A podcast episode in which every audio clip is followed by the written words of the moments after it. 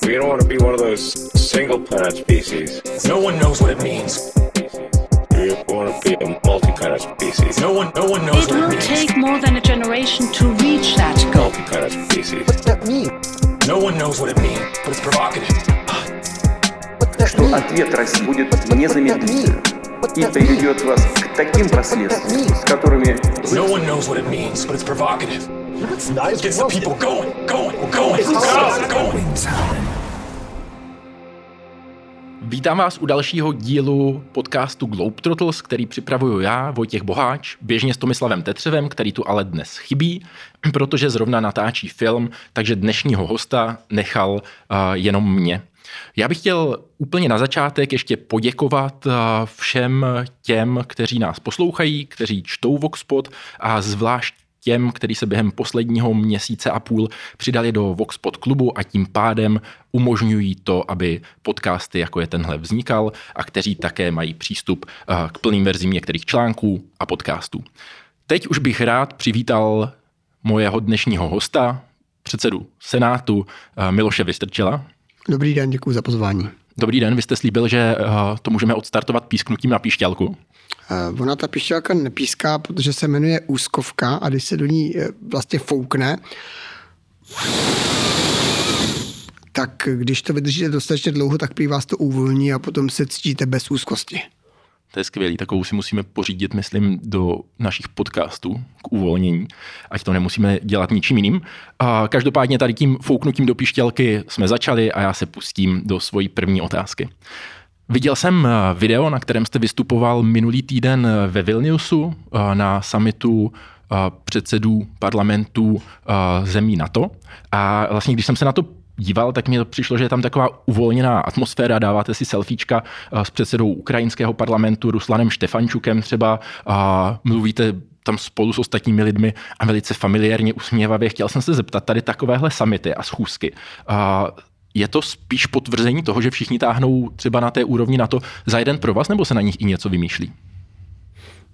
Eh, Ty samity mají eh, více rolí. Ta první je, že si vyměňujeme názory a ty méně přesvědčené hm, přesvědčujeme o tom, že je potřeba v tomto případě se starat o naší bezpečnost a to souvisí velmi úzce s podporou Ukrajiny, protože pokud se podíváte na období rok nebo půl roku dozadu, tak eh, to, co tam říkala například předsedkyně Bundestagu Bärbel Bass, nebylo před půl rokem myslitelné. Ona řekla, že přiznává, že Němci byli naivní, že přiznává, že podcenili při- přiznává, že je potřeba změnit mentalitu a podporovat Ukrajinu a kdo z nás si to trochu pamatuje, tak eh, to teda před rokem rozhodně ne, ale já myslím, že ani před půl rokem bychom se tohoto nenadáli, takže vlastně jakoby si sjednocujeme ty názory a předáváme zkušenosti. A potom, já bych to teda nezval, nenazval familiárností, ale pak eh, nějakým způsobem se poznáváme, seznamujeme a když chcete něčeho dosáhnout, tak je dobře, když ti lidé ví, kdo k ním mluví a co si myslí a to, že mm, potom máte nějaký oční nebo jiný kontakt eh, ve smyslu toho, že si podáte ruku nebo jste spolu u nějakého jídla nebo spolu sedíte mm, za jedním stolem, protože diskutujete, eh, potom umožňuje navázat eh, i větší důvěru mezi sebou a pochopit, jak se ten druhý cítí. A pokud si děláte třeba i to selfiečko s Ruslavem Stefančukem, tak víte, že to selfiečko není o tom, že se tam bavíte, ale o tom, že ho Ruslan dá na svůj na svůj Twitter nebo na svůj Facebook já a teď jako řekneme, podívejte se, my jsme tady vedle sebe a my mm, eh, jsme se spolu fotíme, protože my si spolu i stejné věci myslíme a my jsme připraveni eh, se v tom navzájem podporovat. Takže já si myslím, že tenhle ten implicitní vzkaz je z toho docela jasný a mm, trošku by mě mrzelo, kdyby to někdo vnímal, že jako je to nějaká zábava. Není to tak. Já jsem nad tím přemýšlel, když jsem vás tam viděl.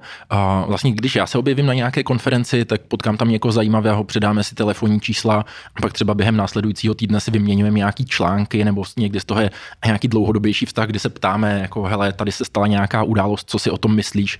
A, a naopak, a mě by zajímalo, jak to funguje na té politické úrovni, na které jste vy. Vlastně třeba u těch eh, předsedů parlamentů, jestli taky tam dojde k něčemu podobnému, předáme si čísla, zítra si napíšeme, jako hele, viděla, viděl si tady tuhle zprávu, co si o tom myslíš a tak dál. Tak čísla si většinou nepředáváme, protože ty už máme, jo? ty naše sekretariaty mají. To, co je, si říkáme, jak to kde vypadá a co si o tom myslíme a potom zjistíte, že buď jste na stejné vlně a ta chemie funguje, anebo to někdy tak úplně není. Kdybych chtěl uvést příklad třeba, kde nám to zafungovalo, tak eh, předseda Polského senátu je Tomáš Grocky a v okamžiku, kdy vypukla válka ruská agrese na Ukrajině, eh, tak já jsem mu potom zavolal v březnu a říkám Tomáši, já bych, eh, já si myslím, že bychom měli prostě zajet na Ukrajinu za Ruslanem Stefančukem, mě tam nějak podpořit, podívat se, jak to tam vypadá, protože tady je spousta řečí, které nejsou pravdivé evidentně, ale nejlepší by bylo, když bychom tam zajeli a pak to tady mohli říct na, na rovinu, jak jsme to viděli my. A Tomáš říkal, a e, tebe potřebuju, protože z Polska je to nejbezpečnější tím vlakem. A on řekl, jo, dobrý, dobrý. A mohl jsem mu to zatelefonovat a on za dva dny napsal, jo, je to zařízený, pojedeme z Polska odsud, e, přijeď tehdy a tehdy, e, může jít tolik lidí, já mu tolik lidí a byli jsme tam, jo, někdy, to bylo v březnu, nebo já nevím, kdy to bylo, toho roku. No, konec března, začátek no, konec dubna. Března, no, začátek dubna. A, a zafungovalo to a to by bez těch kontaktů třeba zrovna v tomhle případě na V4, kde se vidíme, eh, nenastalo, nebylo. A my jsme viděli Buču, Borodianku a Irpiň, kromě Kijeva a teď člověk si teprve fakt tam, když jsem viděl ten hromadný eh, hrob v té Buči, uvědomil, jako, co se tam vlastně děje za, za zrůdnosti a můžete to stokrát jako slyšet. Ale dneska, když mi prostě začne nějaký, nějaký pán z nějaké politické strany vykládat, jak vlastně chce ten mír a jak je potřeba teda se starat sám o sebe, tak si o tom fakt teď myslím svý. No. Jo, ale když se ještě vrátím k té komunikaci, to by mě právě třeba zajímalo, máte tady jako na téhle úrovni třeba nějakou WhatsAppovou skupinu, kde si posíláte jako něco, co je zajímavé a někdo napíše, jo, měli bychom vyrazit, nebo to je fakt jako mám konkrétní nápad a zavolám konkrétnímu člověku. WhatsAppovou skupinu nemáme, já si teda přiznám, tady to teď jako listuju v tom mobilu, můžu vám to ukázat, já tady, já si píšu s Rustanem eh, Stefančukem, protože teď eh, zejména eh, potom po té prostě demolici ty hráze je to, je to, jsou to věci, kterými se spolu píšeme, kde, kde on vlastně mi píše vlastně, jak to tam oni vnímají a, a pak to končí tím, že fakt tu pomoc potřebujou pak mi píše třeba některé věci, které zažívají Ukrajinci tady v Česku a jak to mají třeba dětská z Ukrajiny těžký a, a jestli se s tím dá nebo nedá něco dělat a já, já mu na to zase nějak odpovídám. Vy teď to vidíte, ale já vám věřím a úplně nechci, aby, aby jsme to tady teď eh, prezentovali, co tam píšem, ale jako vidíte, že to tak funguje, že to tak je a že prostě tam máme nějaký vztah, eh, který vychází z toho, že že si věříme, že, že z toho mimochodem plyne, pokud se to teda četl, že, že my jsme jako Česko eh, pro ty Ukrajince hodně důležitý.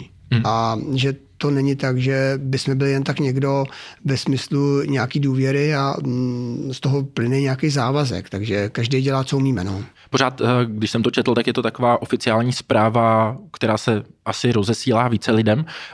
Mě by zajímalo, jako jak tam probíhá třeba ten neformální kontakt právě v tady téhle situaci.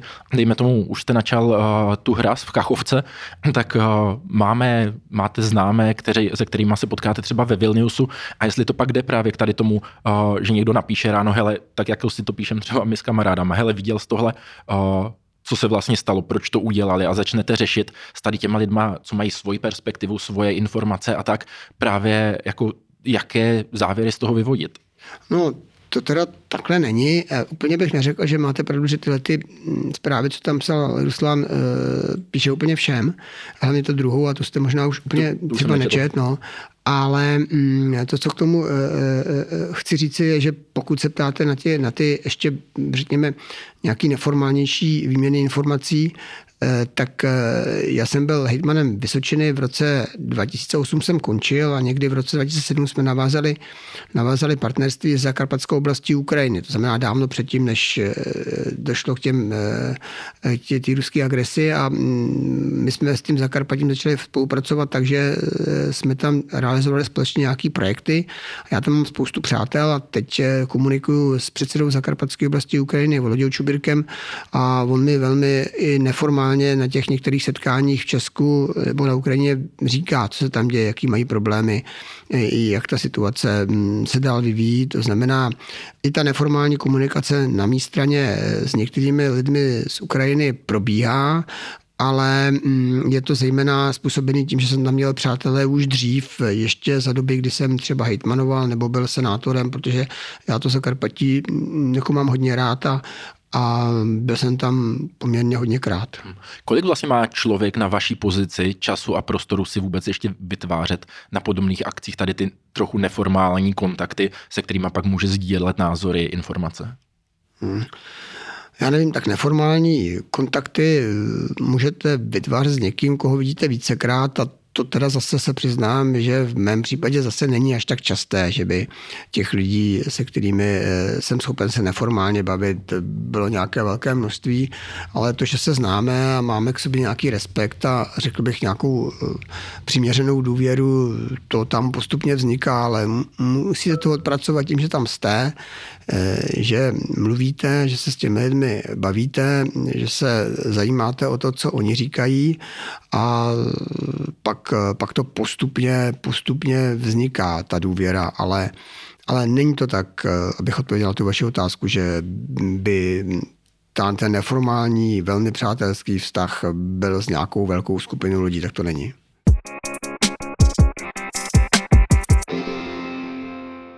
Vy jste vlastně, když se podle ústavy můžeme říct, taková dvojka politická v Česku. A a vlastně zabýváte se vnitřními tématy, vnějšími. Kolik pro člověka zase na vaší pozici a jaký je tam poměr toho času, který se dá věnovat domácím záležitostem a mezinárodním zahraničním? Co se týká mm, těch vnitřních záležitostí, tak tam to má senátor rozdělené na dvě skupiny. Ta první je, to se týká jeho regionu znamená někde eh, postaví, eh, postaví myčku na auta a teď to ty občany okolo ruší a teď oni mi napíšou, že je to ruší a že nebyli stavebním úřadem osloveny nebo osloveni řádně a podobně a teď jako čekají, že vy to budete řešit a, a vy mm, podle mého názoru nemůžete říct, že vás to vůbec nezajímá, ale mm, snažíte se komunikovat s tím příslušným městským úřadem a zjistit vlastně, jak to bylo, eh, případně jestli tam není nějaká věc, která tam mm, do toho sovacího procesu nepatří nebo nebyla ošetřená správně, nebo se zabýváte tím, jestli někde bude nebo nebude na území vašeho regionu úložiště jaderního odpadu a tak dále. Že to je Tohle bere třeba jak, jaký procento vaší mm. pracovní doby?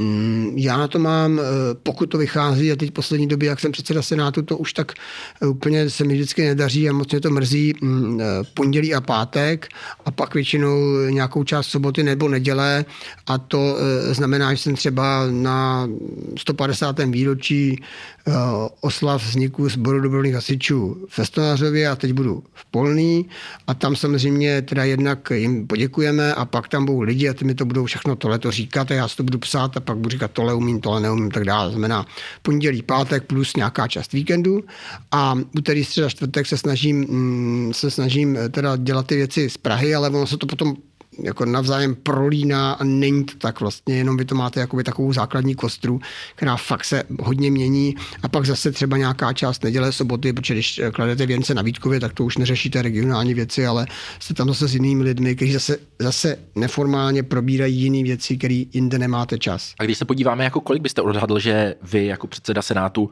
věnujete toho prostoru zahraničí a mezinárodní politice, mezinárodnímu dění? To, to, to, to si netroufnu říci, protože já nevím, eh, jestli, když se bavím o tom, eh, jak eh, funguje integrovaný záchranný systém s Rakušanem, jestli se to týká zahraničí nebo ne, protože mě zajímá, jak to dělají v Německu a, a v Polsku a pak to porovnávám, takže to je taková věc, kdy úplně nevím, jestli dělám zahraniční nebo českou politiku, ale obecně já nevím, jestli tomu dávám pětinu, třetinu toho času. Eh, ty nároky bych řekl, že tím, jak jste v té, v té pozici déle, jako narůstají na to, abyste dělali tu zahraniční politiku a také narůstají s tím, jak vypadá ta mm, celosvětová situace. V mém případě zásadní nárůst e, začal po cestě na Tajvan a kdy najednou eh, jako spousta lidí jednak chtěla, aby jsme se potkali, eh, spoustu lidí to zajímalo a teď my jsme zjistili, že vlastně tím, že někam jedete, můžete eh, jako měnit věci nebo, nebo je posouvat někam dál a, a teď zároveň zjišťujete, že ale to je čas, který vy tam strávíte a máte z toho velmi dobrý pocit a ono to, tady v Česku nikoho nezajímá, tak si říkáte, no tak já jsem tady dojednal úžasné věci, vystoupil jsem na setkání předsedů parlamentu členských zemí zemí NATO a tady jsou Česku dvě věty. To, když tady eh, pojedu eh, na veletrh vědy a dám dobrý, mm, dobrou fotku, tak tam bude sedm věd. A kdybych, nedej bože, mm, šel ve špinavých botách někam, kam se mají v čistých botách, tak by tam bylo 20 věd. Takže teď to koukáte a říká, tak mám dělat ty věci, věci které jako budou se o nich víc psát a bude to bezvadný, třeba se proběhnu s někým a tak dále. A nebo mám dělat ty věci, o kterých skoro nikdo psát nebude a přitom já vnímám, že jsou fakt důležitý, protože jsou o naší budoucnosti. Takže to je pořád takový to dilema, který máte, tak se s tím nějak peru a nikdy nevím, jestli to je dobře a teď naštěstí mám tu píšťalku proti úzkosti, tak si vždycky písknu a bude to dobrý. Až tady budete cítit eh, úzkost, nebojte se, klidně si pískněte i během, eh, během vysílání. Zatím je to dobrý. Super. A mě by každopádně zajímalo víceméně to, co jste popsal, tak je něco, s čím jako médium, které se věnuje mezinárodnímu dění, bojujeme neustále. A jestli uh, víc psát o něčem, co se týká Česká, nebo o těch věcech, které jsou důležité na mezinárodní scéně, takže to docela chápu. Mě by zajímalo s tím, že vy jste doopravdy postava poměrně viditelná v tom minimálně od toho Tajvanu, v tom uh, jako angažování se na globální úrovni. Uh, když se stane třeba něco takového, jako teď byla v úterý uh, ta hra z Kachovské přehrady, vy ráno vstanete, dozvíte se tu informaci, jak vypadá, co probíhá dál. Vlastně je to jedna z největších katastrof, co se stala v Evropě rozhodně za, za mnoho let. Jak člověk, který je předsedou parlamentu Evropské země, Evropské unie, spojence s Ukrajinou, tak co následuje vlastně po něčem takovém? No, eh, díky za tu otázku, jinak eh, souhlasím s tím, že si myslím, že vy zrovna tomu rozumíte, jestli se tou zahraniční politikou zabývat, když to skoro nikoho tady v Česku nezajímá. A děkuji za tu knížku Všechny cesty vedou k válce. A teď tedy k tomu. Je to, je to různý. Já už začínám být trochu alergický a teď jsem to vlastně neudělal, že vlastně první věc je, musím rychle dát nějaký tweet. Jo, což je to jsem se díval, že nemáte což, na Twitteru což, k tomu reakci. Což, což jako si vždycky říkám, to je přece Eh, jako hrozný nakonec. Takže hlavně, abych to rychle otvítoval, aby všichni viděli, že mě to teda zajímá a tak dále. Tak a teď jsem si říkal, ale tak já se budu zabývat spíš tou, tou věcí jako takovou. To znamená, mám tam, mám tam nějakou zprávu od Ruslana Stefančuka, který říká, že potřebuju pomoct a že teda by to bylo mělo být rychle. Takže asi bylo dobré, abych se o tom pobavil s premiérem, případně s některými ministry a zeptal se jich, jestli něco eh, připravují. Dostal jsem zprávu, že jo, že už to jede. Eh, pobavil jsem se o tom s Veronikou Vrecionovou, která v Evropském parlamentu teď nahradila Jana Zahradila, jestli budou něco prostě na úrovni Evropského parlamentu eh, směřovat, protože tam je nějaký ten krizový fond, aby to tam prostě rychle poslali a to urychlují, protože když oni pošlou nějaký dopis, tak ona mi taky řekla, že jo. A pak jsem, se, pak jsem si zatelefonoval s Pavlem Fischerem, který je předsedou zahraničního výboru, jestli on nedá dohromady eh, předsedy zahraničních výborů, se kterými on hodně komunikuje, protože on je v tomhle výborný a jestli něco zkusí taky vymyslet, co by zatlačilo eh, na ty struktury, které mohou v tomto chvíli pomáhat.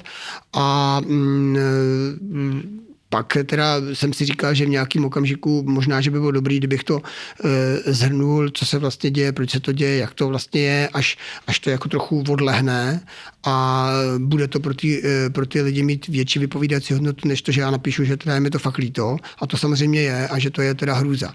A mm, takže mm, jsem tentokrát si řekl, že budu dělat tyhle věci a, a že to teda mm, tweetovat nebudu. Možná jsem asi nakonec měl, ale, ale jako já, já, já, já vždycky si jako říkám do prkínka, tak jak teda, co s tím, když nejste na sítích, tak neexistujete, když tam jste, tak vás to stojí čas, energii, energii a tu byste měl věnovat jiným věcem, tak se to snažím nějak tak eh, vyvažovat s tím, že nikdy nejsem spokojený eh, s tím, jak to nakonec udělám. Teď jsem jel z toho veletrhu vědy, tak jsem během té cesty k vám mm, tam udělal nějaké fotky z veletrhu vědy, protože jsem říkal, to by ty děcka mohlo zajímat.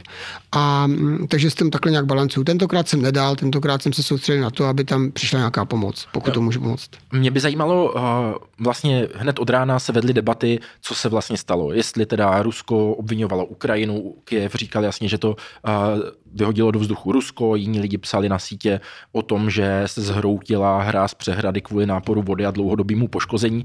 Eh, máte na začátku dne nějaký briefing, na základě kterého třeba víte, jako hned si můžete udělat názor, OK, bylo to tady tím způsobem, nějaký zdroje právě informací, které vám řeknou, co se děje, od čeho se odpíchnete, nebo třeba v tady té situaci uh, je důležitý to, že na Ukrajině je katastrofa a je vlastně jedno, co se stalo na začátku. Hmm, nemám pravidelný briefing ráno, mám domluveno, že když jsou důležité věci v zahraniční politice, že budu mít eh, na signálu zprávu od eh, ředitele našeho zahraničního odboru anebo od eh, ředitelky kanceláře předsedy Senátu, která taky zahraniční politiku hodně sleduje. Když tam ta zpráva není, tak tím pádem ten briefing není. Já si normálně projedu monitoring, podívám se na to, co se děje a tak dále. A když tam je, tak buď to svolám, nebo mi stačí, co mi tam napsali. Takže takhle to funguje. Není to tak, že bych to každodenně dělal a měl, protože ta zahraniční politika, říkám, je to do těch 20-30%, víc to není a je to hodně nárazový. Jo. Teď pojedeme do Rakouska, tak se o tom bavíme víc. Když připravujete někam cestu dál, tak je to zase e, víc toho času a pak zase je to, to toho mín. Takže, takže obecně, že by byl nějaký briefing a že byste měl kolem sebe 100 e, lidí, kteří vám pořád říkají, co se děje, kde se děje, tak to teda, tak to teda není. Vy jste adresátem e, vlastně zpráv tajných služeb? Nejsem. Nejsem, to si taky hodně lidí myslí, protože teď to zjednoduším a právníci prominou.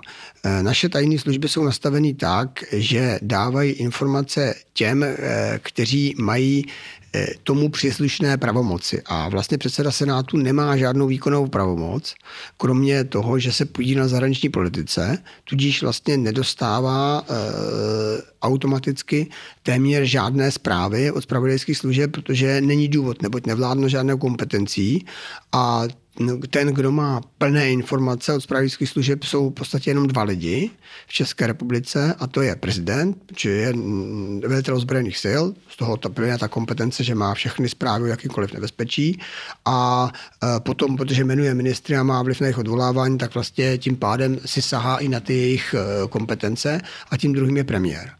Takže to jsou dva lidi, kteří mají plné informace a zbytek už má podle toho, jaký má kompetence s tím, jak vlastně vy jste aktivní na té mezinárodní scéně, myslíte, že byste je měl mít, nebo je to v pohodě, jak to je? Ne, není to v pohodě. Měl bych je mít, ale když si o ně řeknu, tak řeknu, hele, on ten vystrčil fakt už plně všechno, takže to ne. Měl bych je mít, je to špatně, uh, není to dobře nastavený, jsem přesvědčený, že uh, nejvyšší ústavní činitelé by měli mít ty informace, měli by je dostávat, protože setkáváte se v různých okamžicích s různými věcmi, jak, vnitro, jak vnitropolitickými, tak vněpolitickými, kde vy ty informace potřebujete a měli bychom na ně mít nárok a nechápu, proč je nemáme, ale je to takhle nastaveno a vždycky, když jsem jako se ptal, jestli by jestli bychom to neměli změnit, tak řekli, no, tak eh, to je přesně to, jako všichni, co chcete vidět, abyste na někoho něco věděli a mohli, jako to potom, tak já říkám, tak já na to kašlu.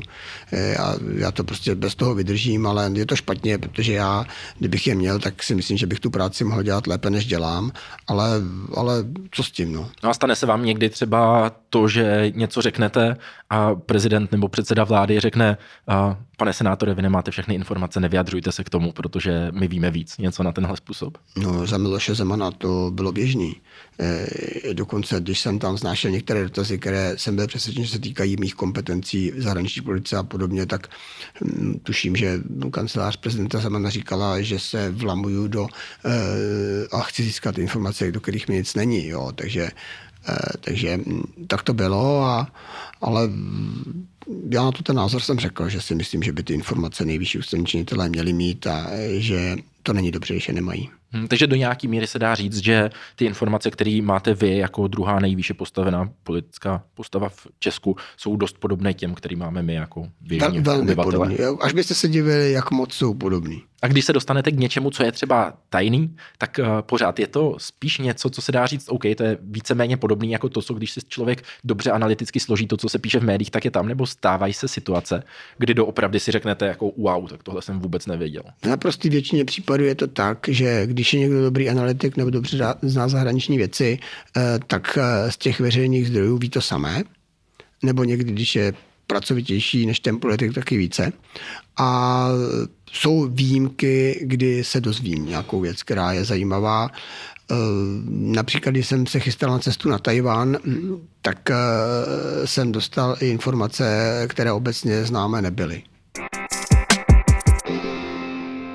Vy jako předseda Senátu jste byl víckrát a, jako v momentech, kdy se i v Česku tak nějakým způsobem psali dějiny, ať už je to právě a, Huawei, Tajván, Vrbětice, začátek války nebo začátek invaze ruské na Ukrajinu v loňském roce. Co z toho vám přišlo v té vaší funkci jako nejnáročnější situace, kdy toho bylo potřeba zajistit hodně, nějak jste nevěděl úplně, co dělat v takové situaci? Nejnáročnější byla cesta na Tajván a já jsem jednou říkal, že to napíšu do nějaké knížky, tak mm, eh, protože ono vypadá, že to, eh, že to všechno eh, jako nebyl žádný problém, ale, ale když to jenom jako teď velmi stručně zhrnu s tím, že budu někde opravdu schválně obecný, tak eh, jedna věc je to rozhodnutí, který jste musel udělat proti vůli premiéra, proti vůli ministra hraničních věcí, proti vůli ministra, ministra vnitra a proti vůli prezidenta Zemana, s tím, že mm, tam eh, zejména ze strany pana prezidenta Zemana byl brutální odpor. Brutální odpor, který vyvrcholil na našem osobním setkání, který jsem slíbil, že popíšu jednou eh, mnohem později. A... To jste slíbil Miloši Zemanovi? Ne, ne, to jsem si slíbil sám sobě, že to takhle udělám, že teď to nechám být, že to nemá jako úplně, úplně smysl a mm, tak dále. Potom je tam takže potom tam byla druhá věc, seznámit se s tím, eh, s tím prostředím a byl covid. A v okamžiku, kdy vy začnete dělat eh, výpravu, to znamená tu cestu včetně podnikatelů, tak vy víte, že jakmile někdo z nich poruší ty zásady, které jsme si dali a třeba by, byl, by zatajil, že má covid, nebo něco jiného a my přijdeme na Tajván a oni zjistí, že, eh, že jeden z těch podnikatelů má covid, tak v tom okamžiku eh, jako to celý vlastně končí. Nevím, co se bude dít. Jako to, to obrovský riziko, nebo se velmi omezí ty cesty a pustím je potom vůbec za někým, kvůli čemu tam jedu. Takže druhá rizika bylo, že ty lidi, a já jsem s nimi mluvil otevřeně, ale nemohl jsem jinak, než jim to jako řeknu. Fakt jako je to obrovská odpovědnost a vy se prosím vás všichni nechte otestovat a kdo z vás bude mít jakoukoliv pochybnost, nesmí nastoupit do toho letadla. Nejde, nejde to, není to možné, protože byste vlastně ohrozili, eh, jako bylo to normálně o té pozici, ale tak já, já, eh, já jsem si říkal, ale to přece nemůžu dělat nic jiného, to jako bychom potom už mohli se všichni jít, eh, všichni jít eh, jako už jenom klouzat, když nebudeme schopni jako něco riskovat. A pak tam byl ten třetí moment a to je, mm, že jste nevěděl, jestli ty podnikatelé, co se do toho teda pustili, tam budou mít adekvátní eh, kolegy z druhé strany, protože eh, jestli tam přijdou, jestli se budou s tím ochotní bavit a jestli vůbec bude možný dělat ty schůzky, protože je covid. A tu třetí věc, eh, ta byla taky velmi vyhrocená, o tí taky jednou napíšu, eh, to jsem taky řešil den předtím eh, velmi jako zásadními telefonáty s tajvanskou stranou, kdy jako fakt se šlo opět do obrovského, nebo obrovského, nechci přehánět, ale do velkého rizika, který, který byl vlastně Takže tři rizika. První bylo ta obrovský odpor vládnoucí vládnoucího establishmentu. E, druhý byl, co ta odpovědnost těch lidí, co jedou s váma a covid. A třetí, budou tam mít partnery a vůbec to bude pro ně nějaký smysl, bude to mít celý nějaký smysl. Jo, takže tyhle ty věci, e, takže to bylo nejtěžší, ale, ale jako mně to pak ani nepřišlo, protože když jako se rozhodnu, tak už jako pak jedu. A co byl vlastně teda ten iniciační moment, ten první moment, kdy jste si řekl, přestože je to takový riziko, tak nepopulární vlastně na té české politické scéně, tak eh, do toho půjdu. Mm, to, to nebyl, já to nemám tak, že si nějak rozhodnu, já to mám tak, že jsem po té, co eh, jsem se stal předsedou Senátu a začal jsem studovat všechny podklady, kterých tam teda mimochodem nebylo moc, eh, který tam měl připravený Jaroslav Kubera, bývalý předseda Senátu a můj kamarád. K té svojí cestě. K té svojí cestě, tak jsem zjistil, že toho moc není a začal jsem to celý studovat a, a, a zjistil jsem, že tam je nějaký obrovský odpor, a což mě jako začalo rozčelovat. Tak jsem si nastudoval, co se děje, jak to tam je. Mluvil jsem se spoustou lidí, eh, jednak mých eh, lidí, který se vážím, jako je Petr Pidart, Michal Žantovský, ale s Přepkem Sobotkou, s Libuší Benešovou a dalšími jako politik, politickou scénou. Pak jsem mluvil s těmi synology, pak jsem mluvil s některými ekonomy, pak jsem mluvil s některými dalšími lidmi a ptal jsem se jich na to, co se děje, jak oni to vidí a tak dále. A zjistil jsem, že a pak a mezi tím teda byl brutální tlak jednak od eh, Miloše Zemana spol a potom ještě zapomněl jsem od ambasády čínský a tyhle ty. A to, jak jsem říkal, no to je neuvěřitelný. Co se tady děje, jako kvůli tomu, že ty, ty jenom, že bys mohl někam jet, to přece, to není přece normální, to je úplný návrat do, do minulosti. Ty jsi před rokem 89 taky držel hubu a krok, tak a potom si říká, že máš rok 89, že máš velký štěstí a ty zase budeš držet hubu a krok.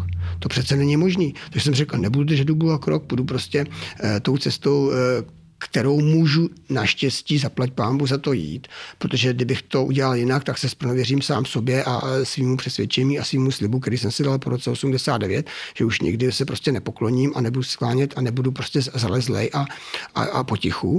A vyvrcholením a definitivním rozhodnutí přišlo po setkání mezi čtyřma očima s Milošem Zemanem. To jako bylo, jako pokud někdo významně přispěl k tomu, že jsem měl na Tajvan, tak je to Miloš Zeman. Co se tam stalo? No, Stalo se to, že mě brutálně přesvědčoval, abych tam nejezdil. Proč to dělal? To, to asi musíte ptat Miloše Zemana. Ten si myslím, že na to neodpoví. Co byly vlastně teda ty? Já chápu ten protitlak z té čínské strany. A jak si vysvětlujete ten obrovský protitlak z té české strany?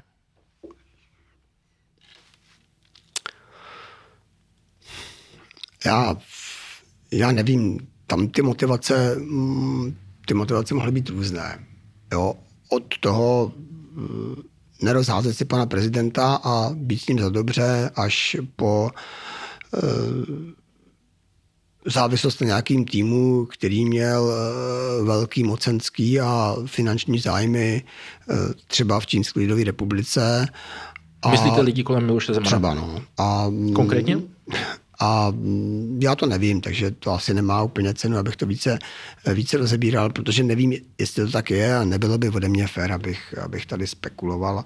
Říkal, jak to je. Cítil jsem ten brutální, brutální uh, protitlak a tomu se podařilo odolat a jsem rád, že se to stalo a myslím si, že to hodně pomohlo spoustě věcí, které třeba se nedají nahmatat ani sníst, ani, ani nějakým jiným způsobem eh, přímo eh, materiálně zhodnotit, ale z hlediska toho, co je hodně důležité pro nás, to je nějaký ten hodnotový systém a to, čeho jsme nebo nejsme schopní, je to velmi významný. Já dneska, když jedu na návštěvu Spojených států amerických, tak eh, nemám problém se téměř s kýmkoliv setkat a pokud pátrám po tom, čím to je, tak to, že jsem byl na Tajvanu a že jsme byli na Tajvanu, tam hraje obrovskou roli, když vyjednáme o tom, jestli dostaneme starý vrtulníky od Američanů nebo ne a bavím se s nimi, tak evidentně vidím, že to, že jsme byli na Tajvanu, jako má vliv veliký a samozřejmě se nedá, nedá se to jako nikde vy, vypočítat a podobně. Prostě je to evidentní, protože máme respekt.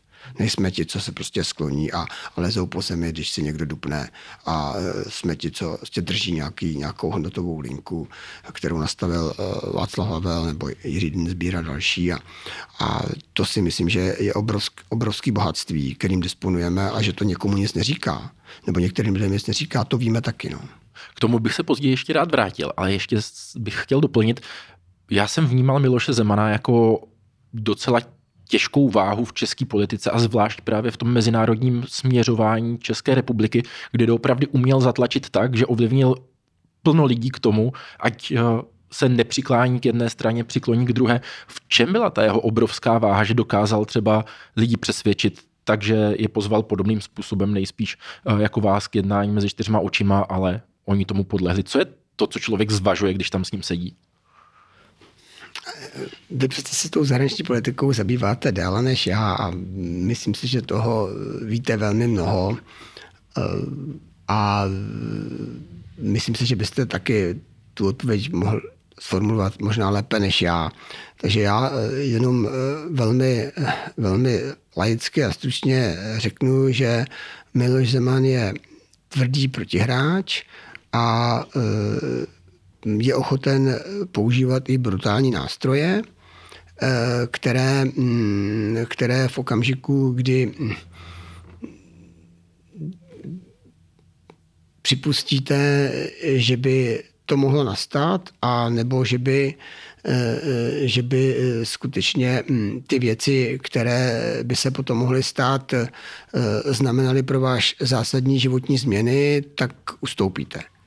A důležitý je, já to mám vyzkoušený, že když neustoupíte a, a ukážete stejnou tvář a nemyslím si, že to máte dělat dnes a denně a všude, tak eh, najednou to tak není. Protože, eh, protože je tady soupeř, který, eh, který jako tyhle ty věci není ochoten akceptovat a není ochoten někde chodit a nechat se mlátit hůlkou nebo, nebo jako říkat jo, jo, jo, tak já to nějak promyslím a, a nebo slevovat z nějakých, z nějakých věcí, mm, které jsou důležité pro to, abyste dlouhodobě mohl spokojeně a s nějakým klidem v duši žít. A přece hm, vy můžete odolat dle mého názoru jakýmukoliv tlaku, pokud to máte vevnitř vyjasněný z hlediska toho, co je pro vás nejdůležitější. A pokud já to mám ze sebe, tak pro mě je nejdůležitější, kromě mojí rodiny, moje jméno a moje prostě nastavení. A pokud já bych v nějakém okamžiku podlehl nějakému brutálnímu tlaku, byť by to mělo 100 plus jeden dobrých důvodů, který se všude říkali, tak v tom okamžiku jako zradíte sám sebe a vlastně už nikdy eh, nebudete eh, tak silný, abyste mohl odolat nějakému dalšímu tlaku a už vlastně nikdy tu práci, kterou děláte, nebudete moct dělat eh, tak, jak by se dělat měla. A to jsem si řekl, že se mi nesmí stát a že to nesmí připustit a snažím se podle toho chovat s tím, že každý den udělám aspoň dvě chyby, teda jsem zjistil. A označil byste to jednání Miloše Zemana za vyhrožování? Nechme to. Dobře, nebudu se ptát. Mělo to ve výsledku nějaké negativní dopady na váš život, že jste tam jel? Já nevím, tak to je, mělo to negativní, pozitivní dopady. Negativní to, že mm, dál mm, existují ještě větší množství různé obrázky na sociálních sítích a setkání s některými lidmi, kteří následně vám to vyčítají nebo vás kvůli tomu zesměšňují a pak to mělo ty pozitivní vlivy třeba při tom jednání v té Americe nebo při setkání s českými lidmi, kteří říkají, já, já vás mám moc ráda za ten Tajvan, já bych se s váma chtěl vyfotit naposled dneska. No. Takže eh, má to vlastně všechny, celou tu škálu těch eh, dobrých i špatných věcí, které zažíváte, ale já si myslím, že ten život je takový, že, že že se skládá z bolesti a zklamání a e, z nějakých projevů zášti a potom z těch radostí a výher a je potřeba se s tím srovnat a být tím vnitřně, jak jsem, jak jsem říkal, vyrovnaný. Jaký to je, když vám ministr zahraničí miliardové země řekne, že nějakého svého činu budete litovat? No nepříjemný. Je to silný psychický tlak?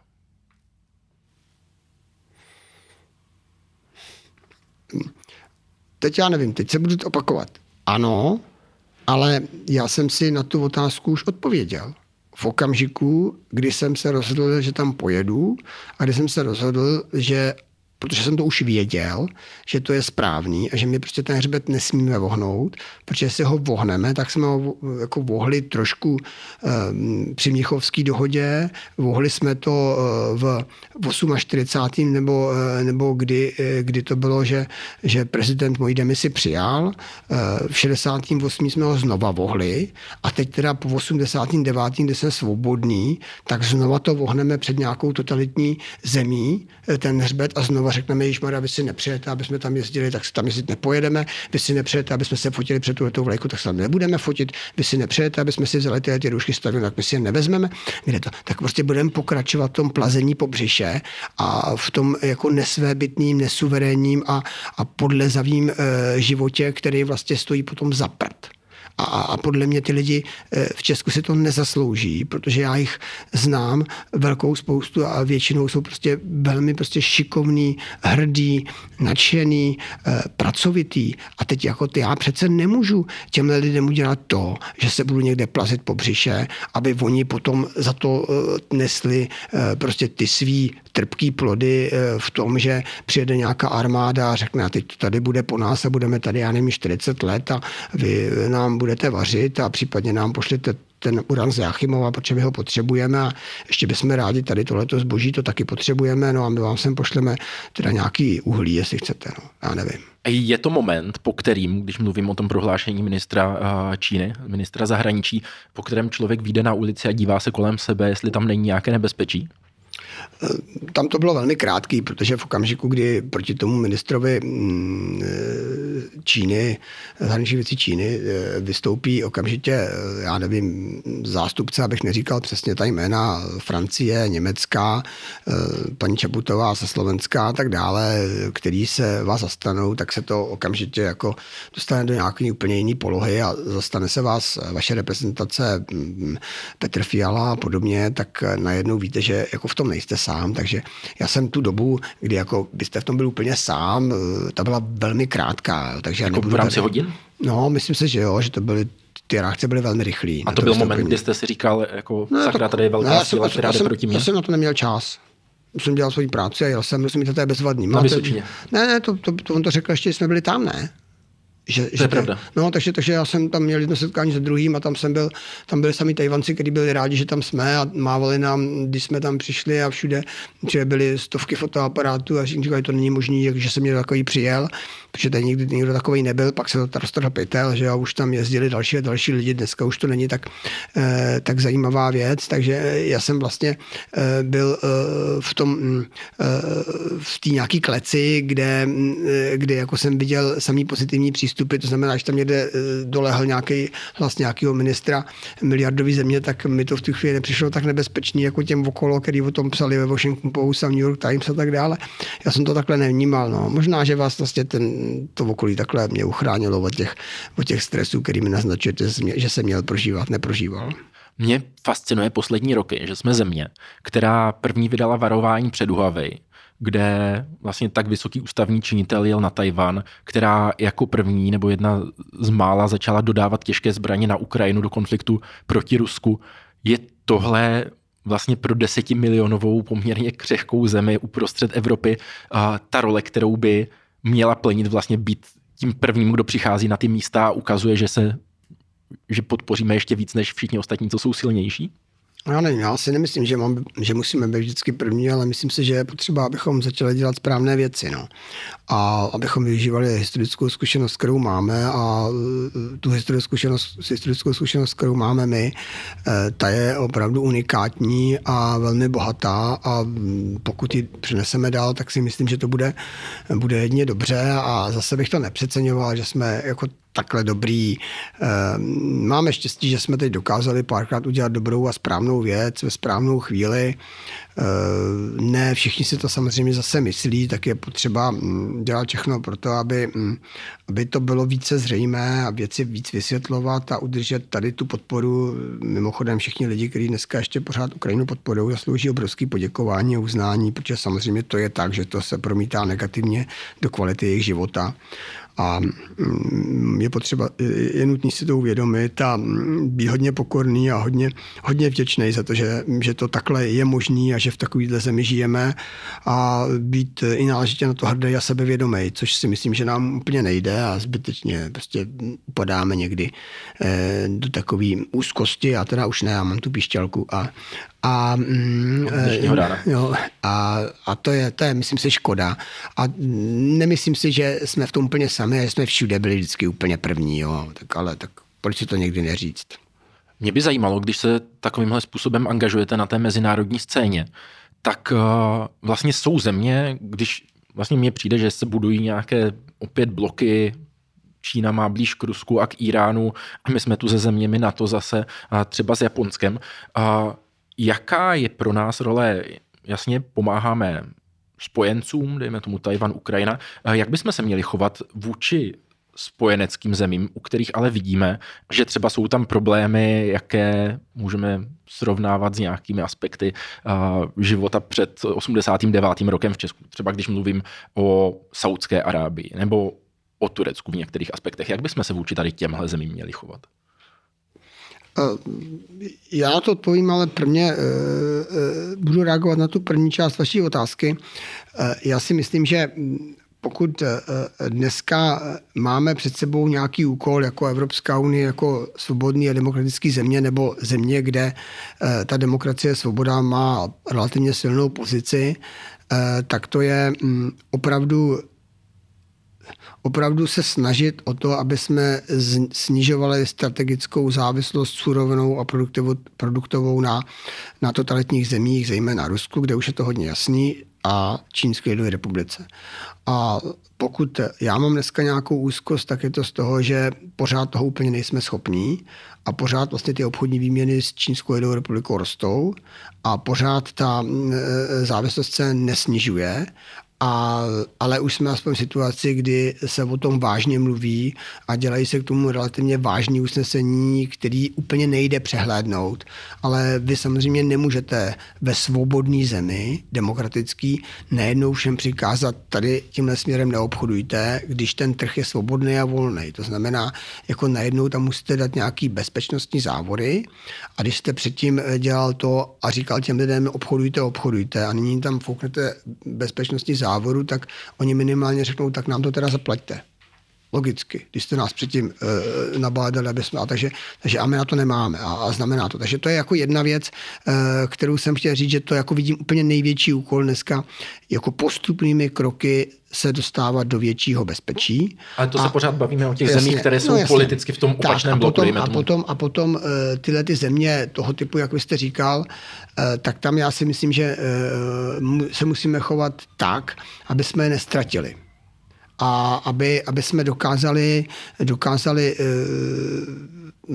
v rámci té naší komunikace eh, vytvořit, eh, vytvořit vztah, kdy pro ně bude zřejmé, že je dobrý a správný přijímat ty naše principy, ty naše hodnoty, že to teda asi v tuhle tu chvíli úplně pro ně v některých případech nemusí být výhodný jak pro ty představitele, tak, eh, tak pro, to, pro nějaký další úrovně, eh, třeba v rámci toho biznesu, ale nemyslím si, že je dobrý je izolovat a že by bylo dobrý jako jim dávat ten najevo, že teda, protože neplní, já nevím, nedodržují základní lidská práva a svobody a tak dále, že vlastně není, není se o čem bavit. Ne, není to tak, jo. Měli bychom, to... prostě, měli bychom jako v tomto směru e, e, najít způsoby, e, který, který nebudou znamenat, že ty země ztratíme.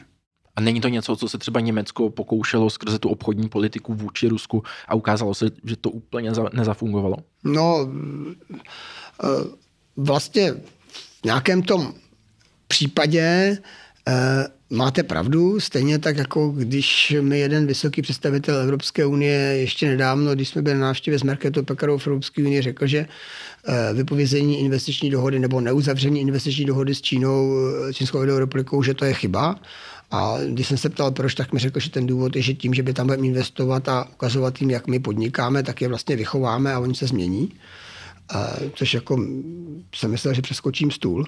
A, a, a teď, no a, a přesně tak, no. Ale, takže Eh, že ten způsob, eh, o kterým jsem mluvil teď já, nebo jste naznačoval vy, asi není ten správný, ale eh, ten správný způsob může, může fungovat nějak jinak. Já si myslím, že vždycky v té zemi jsou jednak skupiny lidí, kteří nejsou spokojení s tím, že ta země třeba se odchyluje pořád víc a víc od, těch, od toho právního státu nebo od nezávislých soudů a tak dále, tak je potom dávat najevo, je potřeba dát najevo, že je podporujeme a že že to je ten směr, který my podporujeme.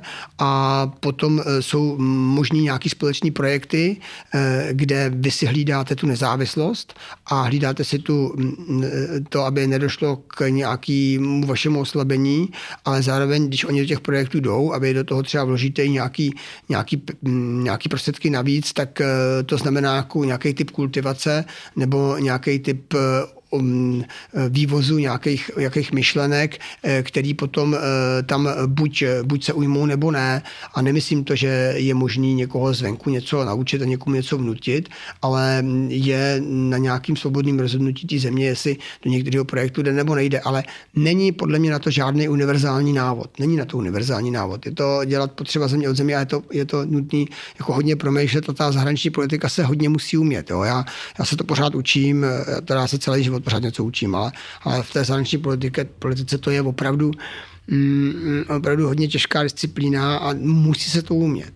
Takže vlastně, když přemýšlíme třeba, se podíváme na Azerbajdžán, Kazachstán, Turecko, Saudskou Arábii, tak je vlastně hlavně nestratit a zároveň, co je nestratíme tím, že bychom vůči ním třeba byli až moc ostří, tak se snažit je ovlivňovat. Eh, já nevím, jestli se máme snažit je nestratit. Ne, Určitě máme dělat to, že nebudeme izolovat, že sami od sebe je za to nebudeme trestat v tom smyslu, my už se s váma nikdy nebudeme bavit. Jo a nevím, já nechci říkat žádnou zemi, abych se nebyl to, ale, ale některý se vyloženě nabízí, je to dokonce evropský, eh, blízký a tak dále. To znamená, mm, to znamená určitě neizolovat a, a říkat, máte u nás eh, dveře otevřený, kdybyste jakkoliv chtěli pomoci s demokratizací eh, nějaký něčeho, nebo ať je to vysoké školství, ať je to soudnictví, ať je to, já nevím, volební systém, tak jsme tady a jsme připravení a jsme připraveni v tom okamžiku politiku třeba mm, nějakým způsobem eh, to i zabezpečit, ale mm, jestli jako to má být i tak, že do toho aktivně budeme vstupovat a nějak tam eh, dělat nějakou, mm, nějaký výsadky nebo diverzi, to si už úplně nejsem jistý. Tam se to podle mě eh, takhle, takhle dělat nedá. Jo? A já znova říkám, že na tohle nejsem expert a podle mě na to není, není jako jedno jediný obecný řešení, že to je země od země různý, že byste se měli s tou historií, podívat se, jak to bylo dřív, podívat se, jakými si prošly cykly, podívat se, kdy ten cyklus vlastně byl takový, který se nám líbí a jak se stalo, že zrovna v tu chvíli to takhle dobře fungovalo. A když tam zjistíte prostě některé efekty, které k tomu vedly, tak potom zjistíte, jestli je umíte nebo neumíte podpořit. Ale to já říkám jako teď matematik, fyzik, ale ne jako ten, kdo by znal tu historii. To fakt jako, jako zahraniční politika, to je neuvěřitelně těžká disciplína disciplína, kde je tolik neznámých, že jako ani ta umělá inteligence pořád jako bych to, eh, bych řekl, že to by to nedávala, jo? že tam musíte mít prostě nasát tu atmosféru, je tam nějaká chemie s tím spojená a tak dále. Já, já vám prostě neodpovím, takže eh, že vím přesně, co s tím dělat. Nevím.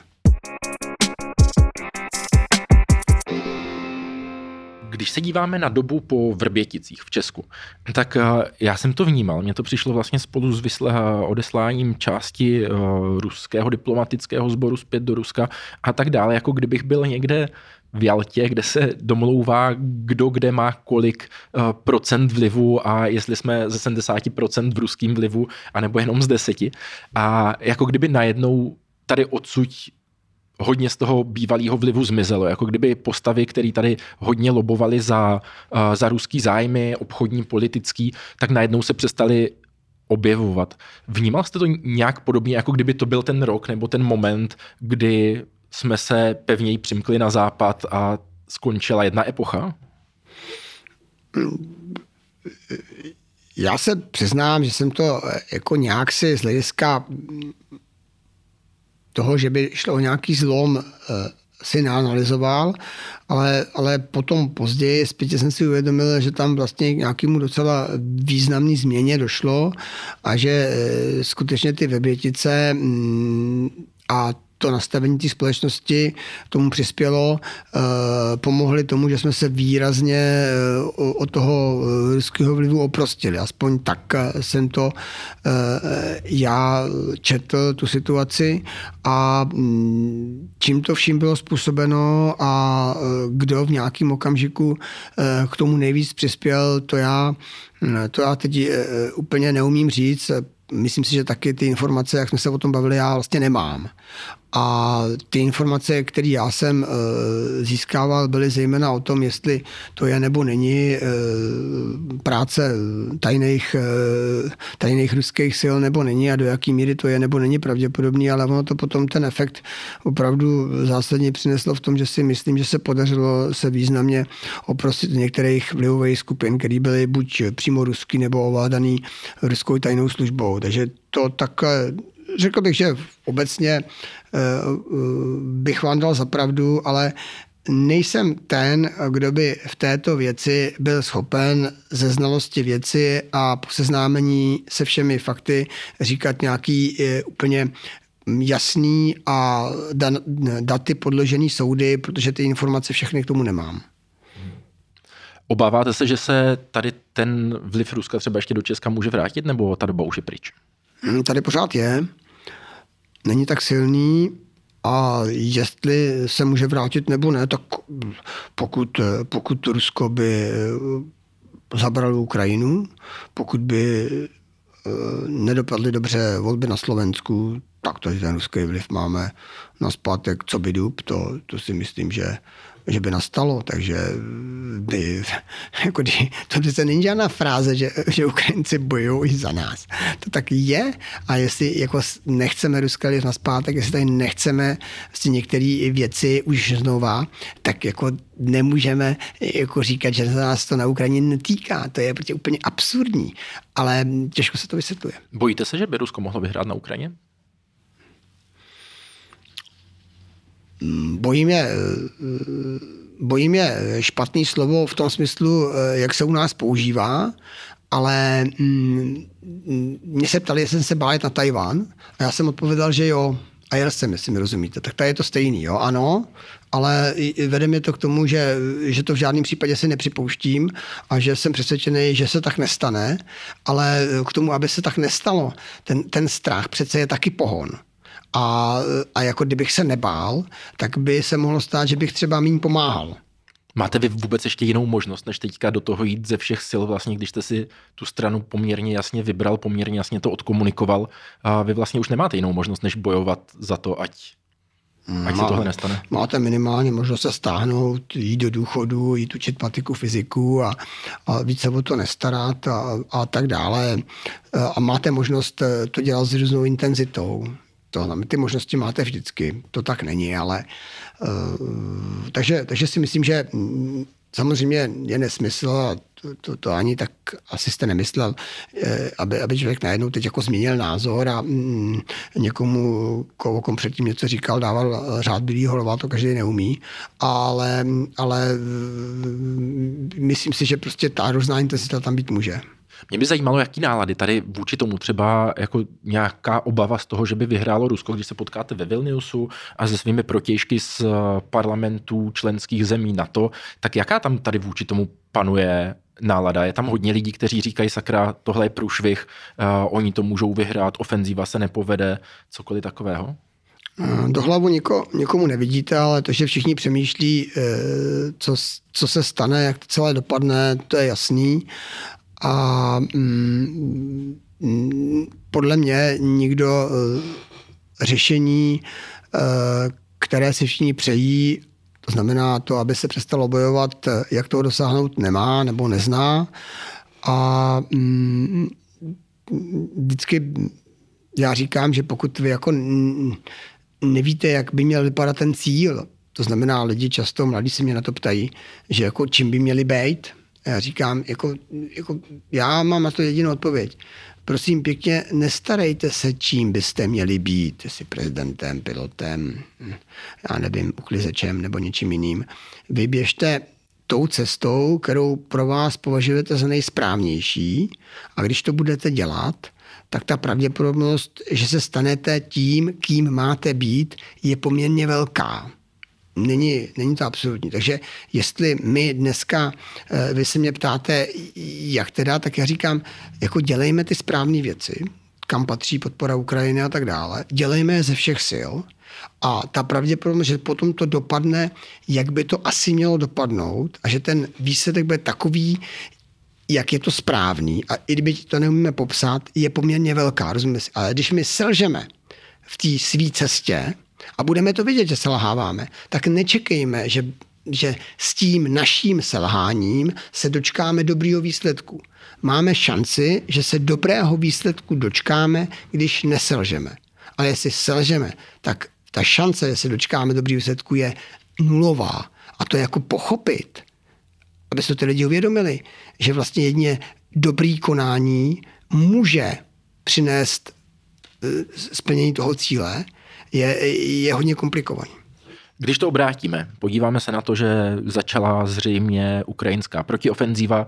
Kdyby se to opravdu povedlo, ještě během letošního roku se bojovalo o Krym, na kterém aspoň podle mě záleží přežití eh, režimu Vladimira Putina. Eh, ten by to nepřežil a v hodně hypotetické situaci eh, ten režim padl. Máme, dělají se na úrovni jako českých politické reprezentace nějaké opatření, jak bychom na něco podobného reagovali, co bychom v tu chvilku dělali, kdyby najednou padl Putin, padl jeho režim a co v tu chvilku Česká republika?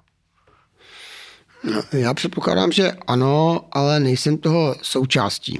To znamená, není to tak, že bych teď mohl říct, že nějaký takový plán vzniká, existuje, ale předpokládám, že minimálně mm, nějaké strategie Eh, v nějakých základních eh, bodech eh, musí být, musí být někde na stole, zřejmě ve variantách. Ale já u toho nejsem a je to jen můj předpoklad protože to se netýká opravdu činnosti Senátu, předsedy Senátu, to se týká prostě těch, co mají na starosti obranu této země.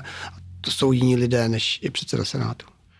Co je to vlastně za úřad nebo kdo plánuje v Česku tady ty hypotetické dlouhodobější situace a případné politické reakce na to, protože je jasné, že někdo zhromažďuje informace, co se může dít.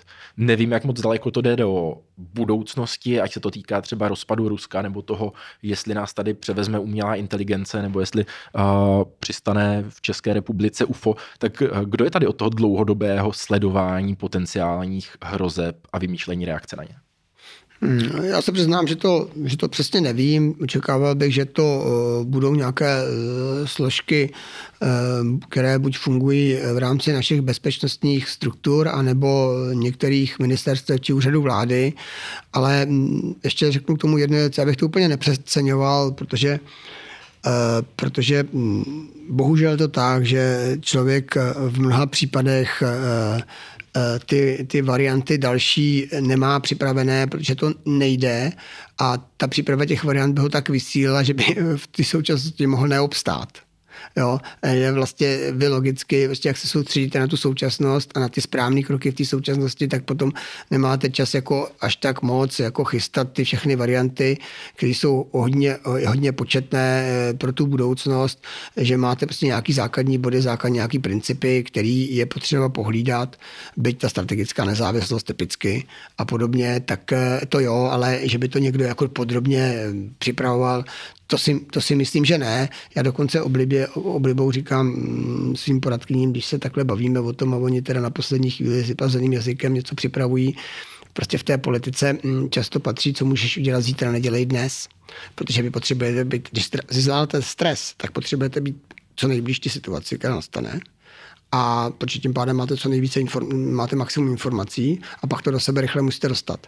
Znamená, že vlastně ta, a tím, že jste blíž, tak máte, pravdě, máte šanci, že to vaše rozhodnutí bude lepší a přesnější, než ten, kdo si to chystal den nebo dva dopředu. A to tež třeba platí v některých případech o projevech.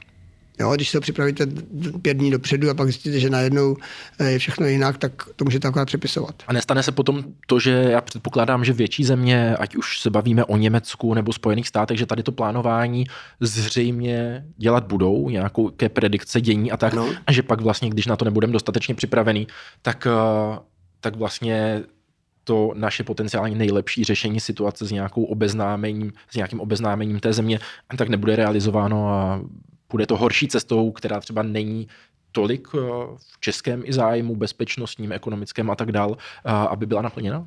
Může se to stát, může, ale mm, máme tady nějaký mm, mm, centrální instituce, kde my jsme součástí, to je Evropská unie nebo, nebo NATO, eh, kde my máme možnost a předpokládám, že tam ty věci také rozebírají. Eh, Já znova říkám mm, k tomu, co jsem říkal, to znamená mm, tlak na to, aby jsme snižovali strategickou závislost, eh, tak druhá věc, která, která mě trochu leží na srdci a zdá se mi, že v tom děláme málo, je mm, obnova Ukrajiny a příprava obnovy Ukrajiny a příprava našich lidí a našich firm a, našich eh, prostě schopností k tomu, aby jsme tam pomohli, protože ta výchozí pozice naše e, bude vynikající, e, věřím tomu. A to si myslím, že třeba si zaslouží tu přípravu, jak jste o ní přesně mluvil, a tam je to úplně jasný. A na to, myslím, je vyčleněný na ministerstvu zahraničí kontaktní člověk v Kijevě? Se, setkal jsem se, jako, a při znalosti věci vám říkám, co vám říkám. Tak. A, a to je celý. Takže, takže to je můj názor a je to škoda, je to způsobený těmi problémy, které dneska máme uvnitř a které musíme řešit, ať je to eh, růst dluhu, ať je to ta válka, kde mi eh, pořád nás to zaměstnává, ať to byla vlastně předsednictví eh, Evropské unii, protože vlastně oni to, on se něho neuvědomuje, ale ten ministr eh, země, která předsedá, má za úkol, aby organizoval setkání ostatních ministrů. Když to chcete dělat, tak vám to vezme, já nevím, dva dny v týdnu. No, takže, takže potom máte na Českou republiku tři dny místo pěti. Jo, nebo, nebo dva, dva dny místo, místo sedmi. A, nebo, nebo pět dní místo sedmi. A tak dále. Takže to je, to je ten problém. Takže mm, je to, je to krásný život, ale zároveň není jednoduché. Ja? Tak když, když chcete prožívat krásné věci, tak nemůžete čekat, že budou jednoduchý. Jak byste vy sám vlastně navrhoval postupovat, kdyby se něco takového v krátkém výhledu stalo eh, s Ruskem, ať se znova nestane to, co se stalo teď, ať tu zemi nějakým způsobem vyprostíme eh, z toho re- revančismu a, a, a snahy dobývat své okolí. Tam záleží, jak dopadne mm, ta agrese eh, na Ukrajině. Tam to Rusko může dopadnout různým způsobem. Buď zůstane, nebo se rozpadne, nebo něco dalšího a tudíž eh, podle toho se potom vy musíte chovat a, a já prostě žádný plán eh, v této věci nemám a tudíž vlastně na tu vaši otázku neumím odpovědět, no, jako jak by to přesně mělo být. Obecně platí ty věci, které už jsem jednou říkal, to znamená, my bychom eh, měli se snažit eh, maximálně podpořit Ukrajinu, pokud se podaří že to, že Ukrajina zvítězí, což já věřím, že se to podaří, tak potom nějak to Rusko bude vypadat. A my v tom okamžiku bychom měli udělat všechno pro to, aby, aby, aby Rusko nezůstalo prostě osamocený v izolaci a naprostý beznaději. A mm, vzpomeneme-li si na projev, a tím neříkám, že si myslím, že Václav Havel měl ve všem pravdu, eh, projev Václava Havla v americkém kongresu, tak pamatujete si na tu slavnou větu, chcete-li pomoci nám, pomoc, pomožte Rusku. To jste říkali ve Vilniusu? A, a, ne, ne, to, ne, jsem neříkal, že Ukrajina je společný projekt. No, já jsem říkal, že je, je náš společný úkol, což je zase Evropa jako úkol a tak dále. Ale a teď otázka zní, co to znamená pomoci Rusku. A to teda musí se sednout ty lidi, kteří tomu rozumí a my je máme, kteří řeknou, dle našeho názoru pomoci Rusku v tomto okamžiku znamená tohle. A to já nechci dělat, protože nerozumím všemu a vždycky, mm, když mám nějaký rozhovor, tak se se mnou lidi baví, ty, co se mě ptáží, jako kdybych rozuměl všemu. Tak to, pane redaktor, není. Když byste měl seřadit hrozby podle toho, kolik bychom jim v současné době měli věnovat energie a prostředků a podívali bychom se na ruské napadení Ukrajiny, umělá inteligence a klimatická krize. Jak byste to seřadil? První, první, první prioritou pro mě je, mm, je vzdělávání a e, výchova ke kritickému myšlení a výchova k tomu, aby, mm, aby lidi ve většině chápali, e, jak ten svět funguje a na čem je založený. A pokud tohle dokážete, tak všechny ty ostatní věci už eh, budou fungovat taky. Pokud eh, lidi budou rozumět tomu světu a budou dostatečně vzdělaní, tak vědí, co je potřeba dělat, aby jsme zvládli klimatickou změnu nebo dělali všechno pro to a tak dále. Pokud eh, tohle budou vidět, tak vědí, jestli máme nebo nemáme podporovat Ukrajinu, protože jim to bude úplně jasný, že budou znát. Pokud tohle budou vidět, tak vědí, co mají dělat, aby nepodlíhali dezinformacím a nenechali se prostě oblouznit eh, nesmyslama. Znamená, eh, ten, to řešení je jinde, než, než je přímý boj s těma věcma. To řešení je prostě v péči o toho člověka, o ty hodnoty a o to vzdělání a o, o, nějaký, o nějakou kulturu a to vzdělání není jenom, jaký máte školy. Jo? To je prostě širší pojem, jako ten charakter toho, toho člověka, toho národa. Jo? Ten se musí pečovat a my o něj málo pečujeme a spíš ho jako někdy demoralizujeme a je naprosto strašlivý. Jako, já to řeknu ještě takhle. Miloš Zeman udělal spoustu věcí konkrétních, nejmenoval, kdy měl jmenovat a tak dále. A to jsou ty věci, které se všude říkají. Ale to, že on jako nejvyšší ústavní činitel vlastně byl příkladem byť to bylo podvědomě, pro spoustu lidí, kteří si mysleli, že taky je možný se zapálit tam, kde nikdo nesmí kouřit. Taky je možný chlastat v práci. Taky je možný lhát.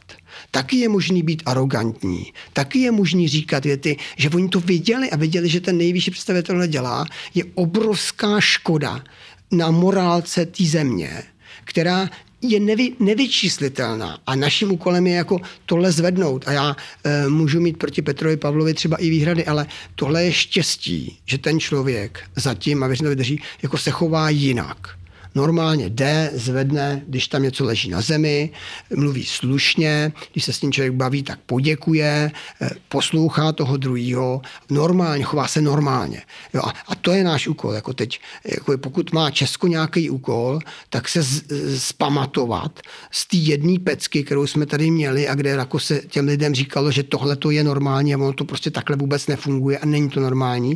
A pak tady máme prostě další lidi, kteří jsou dneska na čele některých stran, který zase jako lžou a říkají a tak dále, ale jako to, jak nastavují to chování, to je prostě něco, já jsem bývalý učitel a mě to úplně jako ničí, když vidím, jak ty děti to rády eh, všechno prostě akceptujou, nasajou a následně to těm rodičům posolí. Když co by jim oni nemohli nadávat, když si nadávají ty hoši v televizi. To jsme odešli kousek dál od otázky k seřazení mezi hrozbami uh, ruská invaze na, na Ukrajinu, umělá inteligence a klimatická krize. Jak byste to seřadil?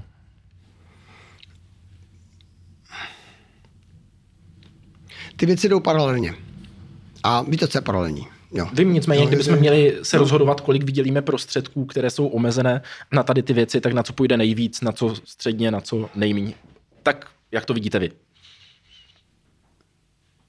No, v současné v současné době eh, jako z dlouhodobého hlediska mm, nevím, z krátkodobého hlediska je nyní potřeba mm, pomáhat na Ukrajině, podle mého názoru, protože mm, jako to všechno ostatní eh, v okamžiku, kdy tady bude úplně jiný režim, než je tady dneska, tak eh, za nás bude řešit někdo jiný a způsoby, které by se nám nelíbily ale dlouhodobě, mm, dlouhodobě mm, to bude eh, nějaký paralelní proces, kde zejména já u, té umělé, umělé inteligence neumím odhadnout, eh, jak to bude vypadat a co se bude dít. Bavím se o tom s lidmi, kteří tomu opravdu rozumí a kteří přestože tomu opravdu rozumí a pořád s tím zabývají, tak sami už přiznali, že si před třemi měsíci nemysleli, že to bude tak, jak to je teď a mm, že vlastně ten odhad, eh, ta, ta predikce toho, co se bude dít, je komplikovaná, protože málo kdo rozumí tomu, co je to exponenciální růst, eh, jako ta princezna, co prohrála ty šachy a řekla, že souhlasí s tím, aby dostal ten, kdo vyhrál tolik toho obilí, že na tom první šachovnici bylo jedno, jedno zrníčko, pak dvě, pak čtyři, pak osm. A on říkal, tak jo, dejte mu ten pytel zrní. A pak zjistili, že tolik zrní nemají e, na celém světě, protože nerozumí, co to je exponenciální růst. No. A ten se teď děje právě Ten se děje právě, právě ano, přesně tak. Takže jako pak se všichni divili a to je úplně to samé, co to každý zkusí. A ať se zkusí dát jedno zrničko na první šachovnici, dvě na druhý, čtyři na třetí, osm na čtvrtý a bude si myslet, že za chvilku bude na konci bude se divit, co se pak děje. Používáte vy sám, jak je od začátku letošního roku, bych řekl, takový největší boom eh, AI chatbotů a podobných věcí. Používáte to? Vím práce. o tom, ale nepo, nepoužívám to. Ne, možná to je chyba, ale nepoužívám to. Mm, nepoužívám to. Myslíte, že je zásadní se na to teď uh, tomu věnovat úsilí a, a začít se tady tím zabývat? Myslím si, že bych se tomu měl věnovat a že to je chyba, že to nepoužívám a že je chyba, že s tím víc nepracuju, že, že, že mě to čeká, ale pořád uh, nějak, uh, nějak jsem se k tomu nedostal osobně. Předpokládám, že lidi, kteří mi radí nebo se kterými spolupracuji, protože jsou většinou mladší než já, mnohem mladší než já, tak to používají a pracují s tím, tak možná takhle to ke mně přichází, aniž bych o tom věděl, ale já sám e, s tím nepracuju, protože já jsem to asi dvakrát zkusila, nevěděla ani, kdo je prezidentem České republiky a pak mi napsala, e, že jsem hejtmanem, já jsem byl v té době úplně něčím jiným, tak jsem si říkal, no to, to přece není možné, abych se hm, tímto zabýval. To znamená, um, já jsem se dneska ptal právě na tom veletruhu vědy, hm, jako jaká je první rada pro, pro umělou inteligenci a uh, oni mi řekli, důvěřuj, ale prověřuj. A pak mi dali, eh, to nejsem fakt připraven, to je náhoda, pak mi dali prostě nějaký základní, základní umělé inteligentní eh, kvíz, který se člověk má udělat, aby věděl vlastně, co umělá inteligence dokáže. Tam je například otaz, kdy poprvé byl člověk porazen umělou inteligencí ve hře Go nebo v šachu a, a takové další věci. Je to hodně zajímavý. To 2016? No, 2016, no ve hře Go. Hmm. A poprvní prohrál šachista s umělou inteligencí v roce 1997. Jo. Hmm. A to znamená, mm, je to, tady máte poznávat, který obrázek je tvořený umělou inteligencí a který, který je opravdový. A když si to jako přečtete, tak je to úžasný a zároveň z toho jde trochu mráz po zádech. Tak jsem si to vzal a řekl jsem si, ne hochu, už se musíš začít učit, být jsi starý muž, tak je potřeba, je potřeba dbát o to, aby se, mm, aby nějak aspoň částečně se snažil udržet krok. No.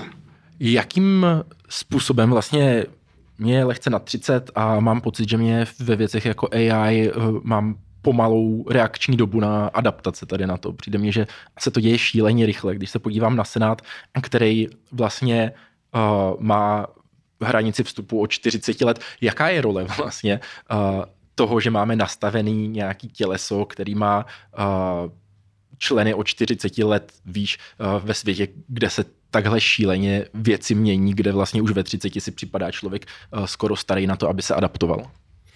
Tak to mě, takhle jsem o tom nikdy nepřemýšlel, ale je pravda, že vlastně Senát je v tomhle směru i nositel nějaké historické paměti, což je podle mě hodně důležité a možná, že je důležité i to, že třeba úplně nepracuje s těmi, s těmi nejmodernějšími věcmi, které jsou k dispozici, protože nějak vycházíte z té historické zkušenosti a z těch eh, osvědčených věcí, které jste dřív využíval. Takže na jednu stranu to může některé věci trochu brzdit, na druhé straně to tam eh, zanechává tu historickou stopu a umožňuje vám to využívat ty zkušenosti, které třeba nejsou obsaženy v těch eh, nových nástrojích, které zejména mladí, mladí využívají, ale mm, já, já nevím, ta, ta, ta, ta obecně ten problém té rychlosti, to je, mm, to je zase eh, věc velmi filozofická. Já jsem o tom několikrát přemýšlel, jak je možné, že když teď máme počítač a mobilní telefon a, a auta, která jezdí mnohem rychleji a možnost si popovídat online, že toho času na, na manželku a na vnoučata mám čím dál méně a myslím si, že to není tím, že dělám tu svoji pozici a že by to bylo, i kdybych byl učitelem. A je to dle mého názoru velmi jednoduché. Je to tím, že jsme prostě schopni si navzájem předávat daleko víc informací a je k dispozici daleko víc informací a jsou daleko jednodušeji dostupné a tím pádem eh, vlastně toho, co by ten člověk mohl, měl zvládnout, je, eh, je obrovský množství a vede vás to až ty úzkosti pro ty pišťalky. A mm, teď vlastně to, co eh, z toho vyplývá, je, že byste si měl správně vybírat. A učit se správně vybírat souvisí s tím vzděláním a proto jsem odpověděl na tu vaši otázku, takže si myslím, že hlavní záležitostí je jako eh, učit ty lidi, aby, aby pochopili, pochopili, co je smyslem toho života a tím nejsou to množství těch informací, ale nějaký ten hodnotový systém a, a mm, eh, s tím potom související prostě nějaká schopnost rozlišit to důležitý od toho méně důležitého. Hodně lidí má v současné době obavu, včetně různých jako tvůrčích profesí, scénáristů a tak dál, že umělá inteligence může brzo nahradit. Máte ten strach jako senátor? Nemám, ale mm, to, že k částečné náhradě eh, bude docházet, si myslím, že bude brzy realitou, protože co už dneska vím je, že, že jsou studenti, třeba doktorandi, kteří vytvoří abstrakt nějaké práce, oni ho napíší a potom umělé inteligenci zadají, aby ho přepsala, tak aby vypadal učeněji. Ona ho nevymýšlí, to udělal ten člověk a ona ho připíše učeněji, znamená dá tam ta správná slova, ty správ, to správné výrazivo a tak dále. A on pak ten doktorant ten uh, textový vezme a uh, zeptá se umělé inteligence, jestli by poznala, že to psala umělá inteligence. A ona, když odpoví, že by to nepoznala, tak ho potom využije. A tím pádem uh, vlastně je to jeho text, a je to jeho myšlenky, jsou tam, ale jsou upravené tak, aby to jako lépe vypadalo, protože to zní učeněji. A mm, zároveň ta umělá inteligence říká, že není tím tvůrcem, což je pravda, protože ona to jenom jakoby doformulovala, ona to nevymyslela. Nebo a tak dále. A že, takže to si myslím, že se klidně uh, bude moci stávat u některých dalších textů, které prostě vznikají a které jsou různě, různě formulovány, takže moje odpověď je minimálně částečně ano. Udělal byste to třeba vy s nějakým svým projevem, že byste řekl umělé inteligenci, takhle nějak to myslím, dopiluj to, já to pak přečtu? Mně je to neuvěřitelně protivný tohle to dělat. Možná, že to někdy udělám, ale u mě to je tak, že já prostě, prostě mám různé návrhy na, na to, co mám říkat a já to potom stejně neříkám protože můžeš, dělat zítra, nedělej dnes a já stejně třeba, mm, vy jste mluvil o tom mým vystoupení ve Vilniusu, eh, to se zásadně změnilo 10 minut před mým vystoupením, a, jako, protože já to tak nemám, já mluvím hodně, hm, hodně spatra s tím, že mám připravený nějaký body, o kterých chci mluvit a potom tu řeč a to vystoupení přizpůsobuji ty atmosféře, kterou tam cítím a tím pádem vlastně málo kdy přečtu, co je napsáno, asi to neplatí o novoročních projevech a o nějakých dalších, který si chystáte hodně dopředu, ale těch je naprostý, naprostý minimum. No, takže zatím jsem to neudělal, ale jako nebudu říkat, že to vylučuju. To je, vy jste mi tady ukazoval obrázky z testu, jestli poznáme, co je obrázek, který udělala umělá inteligence a co je ten, který uh, je fotka člověka. Jak poznáme, až uh, Miloš Vystrčil bude číst texty umělé inteligence a ne svoje? Hmm, že to přiznám. Že to přiznáte? No, jasně, řeknu, tak tohle to je, jsem udělal ve spolupráci s umělou inteligencí. Pokud se vám to něco nelíbí, tak to je její vina. Pokud se vám něco líbí, tak to jsem psal já. Dobrá, tak já vám děkuji za rozhovor. Uh, děkuji, že jste si udělal čas a přišel jste do podcastu Globetrotters. Zároveň děkuji všem našim posluchačům a čtenářům a zvlášť těm, kteří během posledního měsíce vstoupili do Voxpod klubu a podporují tak naši práci, kromě klasické podpory i finančně. Já se pro tentokrát loučím a těším se u dalšího dílu už brzy. Děkuji za to, že jste přišel. Já také děkuji a děkuji také za knihu Všechny cesty vedou k válce. Doufám, že to není pravda. Taky doufám. We don't want to be one of those single planet species. No one knows what it means. We want to be a multi-planet species. No one, no one knows It what it will means. take more than a generation to reach that goal. Multi-planet species. What's that mean? No one knows what it means, but it's provocative. What's that Что mean? ответ России будет What's И mean? приведет вас к таким последствиям, с которыми No one knows what it means, but it's provocative.